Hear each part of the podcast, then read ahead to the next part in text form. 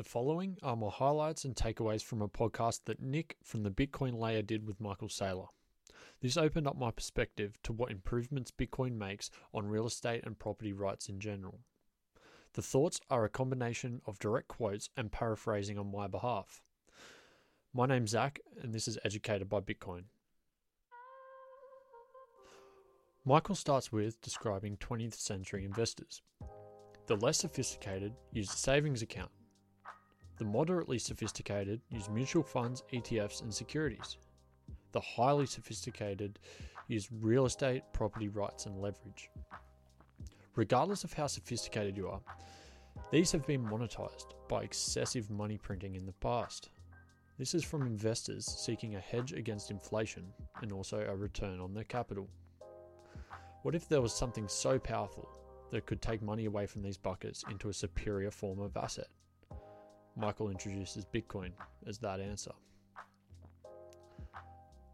Real estate has utility value. Monetary premiums is everything above its utility value. This is what has been monetized by money printing, anything above the utility value. The monetary premiums come from these from investors looking to store their spare money in property, not just for utility value, i.e. rental properties. Below Saylor explains why Bitcoin demonetizes real estate or any form of property. He uses his wish list for real estate as a way to point this out. Item number one on his wish list. So there'll be eight items that I'll describe a little bit in depth and some further wishes.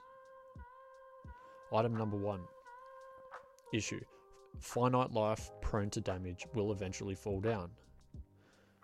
Wish please don't ever get damaged. Solution use indestructible materials. Item number two issue maintenance and fees. So, insurance and handymans. Wish once built, please don't cost me anything more. Solution maintenance fees goes away if the building is indestructible. Item number three issue taxes. Wish make the tax go away. Solution remove the building from physical space. Be able to move the building wherever you choose in cyberspace. Therefore, that would change the uh, tax jurisdiction you're in if you move a different country. Item number four issue location dependent. What if you built this building in a bad location where there is no demand for it? Wish please be able to transport the building in an instant to any country in the world where more people can be renting it. Solution teleportable. Item number five issue people want to rent part of my building in different locations, but I cannot do that. Wish subdividing the property into multiple pieces and be able to send them to different locations to be rented at any frequency. Solution Ultimate flexibility. Item number six Issue Thieves and government regulation.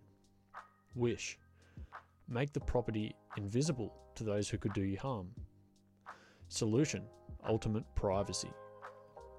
Item number seven I want to store issue. I want to store $1 billion in property, but the footprint of that wealth is too big. Wish. Can I store unlimited wealth in property that fits in my hand?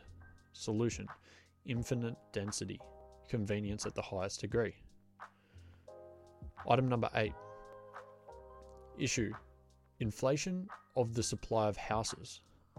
Wish. Limit the supply of houses. Solution.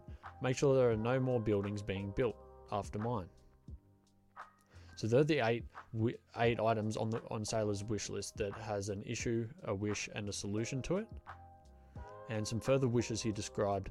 Uh, listen to the full podcast if you want him to go into it. But uh, upgradable over time through computer chips instead of heavy machinery. You can see that's what Tesla's doing with cars at the moment, upgrading it through uh, software instead of heavy machinery.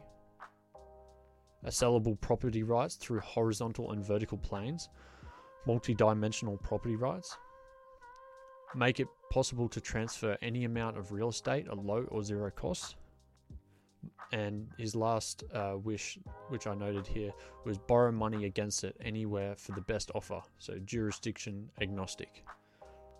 After all those wishes, you kind of come to the question what would this form of property be if all these wishes were granted?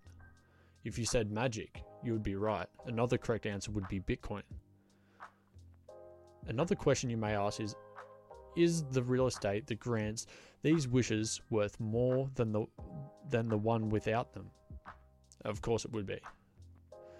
Essentially, Michael put, puts an exclamation on this by uh, describing that uh, Bitcoin as it fulfills all these wishes, would be more valuable than real estate because of the granted wishes.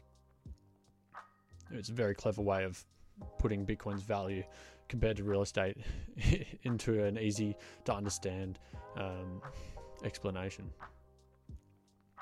So this is an important part, uh, an important note that I took down.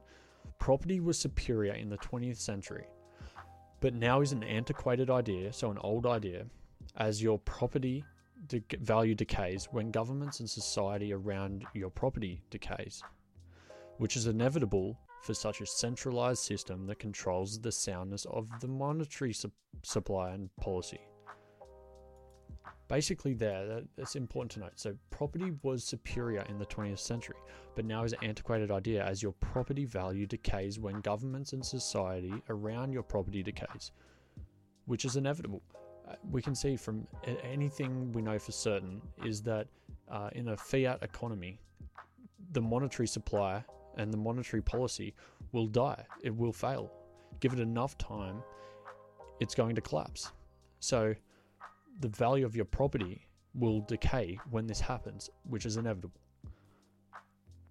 And the last point I took on this uh, episode with Michael Saylor was if investors that usually invest above the utility value of real estate understands the issues with it and that there are no uh, and that there is another option which improves on all the issues of real estate you could calculate that bitcoin definitely demonetizes real estate for investors to some degree above the utility value i think that is a safe conclusion from this episode uh, to understand how anything above the utility value of real estate can really be taken towards Bitcoin. And I think we'll see a lot of money in the future coming towards Bitcoin because of this. I highly recommend you check out the original episode to get the full enthusiasm and high level thoughts that Michael Saylor expresses, and the great questions asked by Nick from the Bitcoin Layer. If you would like a written version of my notes from these podcasts, subscribe to the Educated by Bitcoin newsletter, which is linked in the first line of the description below.